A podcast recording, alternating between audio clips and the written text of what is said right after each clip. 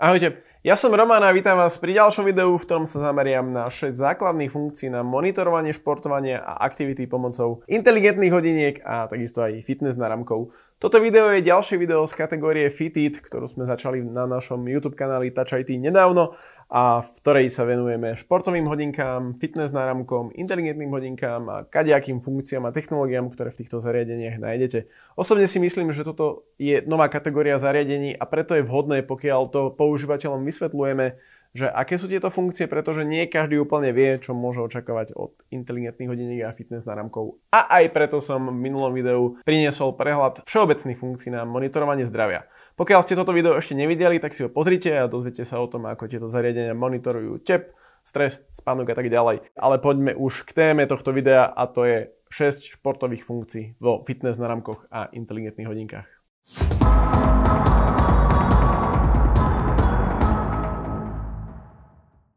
Keď sa povie inteligentné hodinky a fitness náramok, čo vám ako prvé napadne? Väčšine ľudí pravdepodobne napadne, že OK, toto sú zariadenia, ktoré môžem použiť na počítanie krokov a kalórií, učenie vzdialenosti, ktorú som prešiel počas dňa. Áno, je to tak? Toto je pravdepodobne najčastejšia funkcia, ktorá v podstate bola vo výbave nositeľných zariadení už od dávnej minulosti a stále to patrí medzi najbežnejšie, najpoužívanejšie a najobľúbenejšie funkcie a je to jeden z hlavných dôvodov, prečo si ľudia kupujú inteligentné hodinky alebo fitness náramky. Aby mali nejaké zariadenie na ruke, ktoré im počíta kroky a ktoré ich teoreticky môže motivovať k tomu, aby spravili extra kroky navyše. Sú ľudia, ktorí si každý večer pozrú svoje hodinky a svoj náramok, aby si skontrolovali, koľko prešli krokov a pokiaľ im chýba povedzme 2000 krokov k tomu, aby dosiahli 10 tisíc, tak idú von a urobia extra kroky. Áno, táto funkcia môže niektorých ľudí motivovať k tomu, aby boli aktívnejší, avšak ja osobne preferujem funkciu ktorá počíta tzv. aktívne minuty a to je funkcia, ktorú nájdete napríklad vo fitness náramkoch a hodinkách od Garminu a takisto aj v Xiaomi Mi Band. Tam sa to nazýva, že Pi Body. Tieto body totiž vyhodnocujú mieru vašej aktivity a berú do úvahy aj zóny tepovej frekvencie a na základe toho určujú, ako ste aktívni, koľko ste spalili kalórií a podľa mňa sú lepším zrkadlom toho, ako ste naozaj aktívni. Avšak chápem to, prečo niektorí ľudia chcú počítať kroky pomocou nositeľných zariadení. Tejto súvislosti však musím upozorniť na dve veci.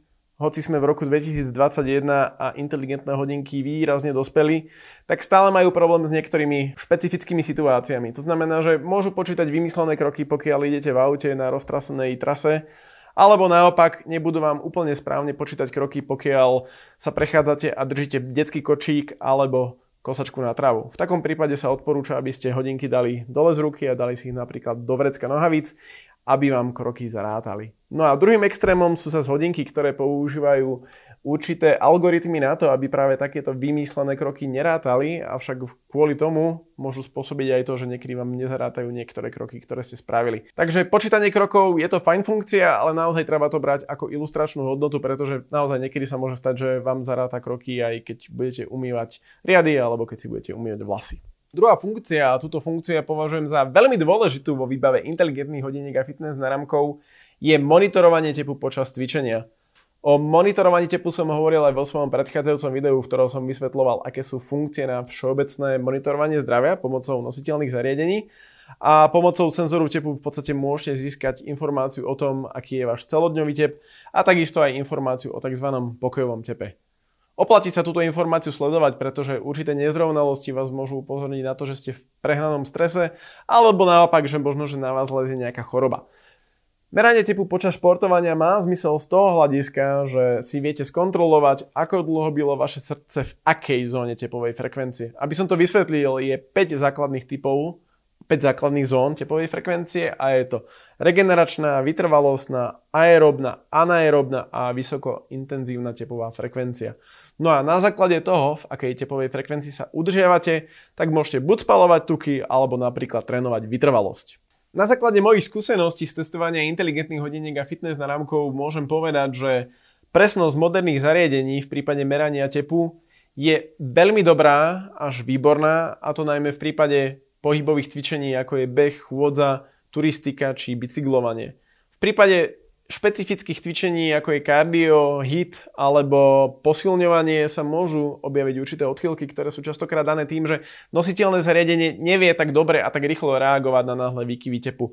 Pokiaľ je teda pre vás v prvom rade dôležitý presný údaj, alebo čo najpresnejší údaj o tepe počas cvičenia, tak odporúčam hrudný pás, ktorý má v tomto smere najlepšiu presnosť. Ale pokiaľ hľadáte fitness na ramok alebo inteligentné hodinky, najmä pre účely behania, či chôdze alebo bicyklovania, tak potom si myslím, že s presnosťou merania tepu pomocou týchto zariadení budete spokojní. Ale samozrejme hovorím o moderných zariadeniach, ktoré prišli na trh buď v roku 2020 alebo 2021. No a dôležitosť srdcového tepu a najmä zón tepovej frekvencie si uvedomujú aj samotní výrobcovia inteligentných hodiniek a fitness náramkov, ktorí do svojich zariadení už zakomponovávajú viaceré funkcie tzv. bežeckých trénerov a tí vám pomáhajú, aby ste schudli pomocou behania alebo aby ste trénovali svoju vytrvalosť. Funkcia číslo 3 je monitorovanie športovania a cvičenia pomocou inteligentných hodiniek. Ako som už spomínal, pomocou hodiniek si môžete merať te počas športovania, ale zároveň môžete získať aj detálnejšie štatistiky pre určité typy cvičenia. A toto je dôležité, pretože v prípade niektorých hodiniek, ako napríklad hodinky od Huawei, sa môžete stretnúť s tým, že výrobca udáva, že tieto hodinky dokážu monitorovať viac ako 100 športov. Prakticky všetky inteligentné hodinky na trhu vám dokážu na základe GPS údajov vyhodnotiť detailné štatistiky o vašom behaní, čiže máte dispozícii podrobnú mapu, máte dispozícii presné tempo, presnú vzdialenosť, ktorú ste odbehli, takisto aj prevýšenie trasy, kadenciu a ďalšie parametre. Stretnúť sa tiež môžete aj s profesionálnym režimom na monitorovanie plávania, ktorý vám vyhodnocuje napríklad hodnotu SWOLF a tá určuje, ako efektívne plávate. Takže toto sú špecializované režimy na monitorovanie cvičenia, pretože vám ponúkajú určitú pridanú hodnotu z hľadiska množstva informácií, ktoré poskytujú. Častokrát sa vo výbave inteligentných hodiniek a fitness náramkov stretnete aj s režimom iné a to je režim, ktorý dokáže monitorovať tep, spálené kalórie a dĺžku cvičenia. Takýto režim je vhodný, pokiaľ chcete mať prehľad o tom, že kedy ste cvičili, ako dlho ste cvičili, avšak neprináša častokrát nejakú pridanú hodnotu, že by vyhodnocoval určité špecifické parametre. A práve v tom, čo som spomínal, že Huawei hodinky niekedy majú viac ako 100 režimov, tak v skutočnosti ide o to, že 80 režimov z tých 100 sú v podstate režim iné, ktorý má nejakú špeciálnu ikonku, ktorá je určená konkrétnemu typu cvičenia. Takže si to viete potom v aplikácii pozrieť, že dobre, tak som tancoval alebo že som spieral ale neprináša nejakú reálnu hodnotu z hľadiska toho množstva informácií, ktoré by vám hodinky poskytovali. Takže, aby som to zhrnul, pokiaľ chcete inteligentné hodinky či fitness náramok na monitorovanie špecifickej aktivity a chcete pokročilé údaje Overte si najskôr u výrobcu alebo predajcu, či dané zariadenie naozaj podporuje tzv. profesionálne alebo pokročilé monitorovanie danej aktivity. Ako som spomenul, v prípade behu, cyklistiky, turistiky nebudete mať problém, tam úplne stačí, aby zariadenie malo GPS senzor alebo podporovalo získavanie GPS údajov z pripojeného telefónu, avšak v prípade lyžovania, golfu či plávania tam sa naozaj funkcionalita a monitorovanie daného cvičenia môže odlišovať v závislosti od typu zariadenia. A pokiaľ chcete inteligentné hodinky alebo fitness náramok iba kvôli tomu, aby ste mali prehľad, že dobre, vtedy a vtedy som cvičil, trvalo to toľko a toľko, spalil som toľko a toľko kalórií a mal som taký a taký tep, tak na tento účel vám bude vyhovať prakticky ho také zariadenie, ktoré je aktuálne dostupné na trhu. V súvislosti s behom, chôdzou, turistikou a bicyklovaním ešte jedna vec. Niektoré hodinky dokážu vyhodnotiť účinok aerobného a anaerobného cvičenia a takisto vedia analyzovať vašu tréningovú záťaž a takisto aj kondíciu, ako sa mení počas týždňov.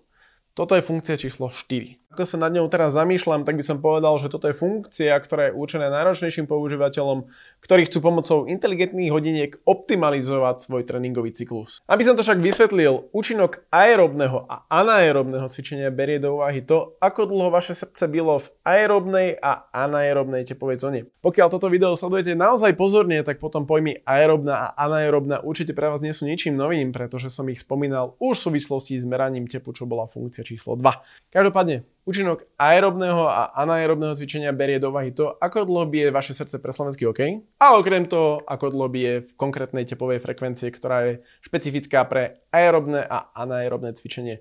Táto funkcia v rámci analýzy berie do úvahy aj vaše predchádzajúce cvičenia a na základe toho vyhodnocuje, či cvičíte málo, veľa alebo tak akurát a teda vám povie, že či sa váš aerobný výkon a vaša vytrvalosť či sa zlepšuje, zhoršuje, alebo sa drží plus minus v rovnakej úrovni. Táto funkcia vás taktiež môže upozorniť na to, pokiaľ to preháňate s cvičením, čo by mohlo spôsobiť nejaké prípadné zranenie.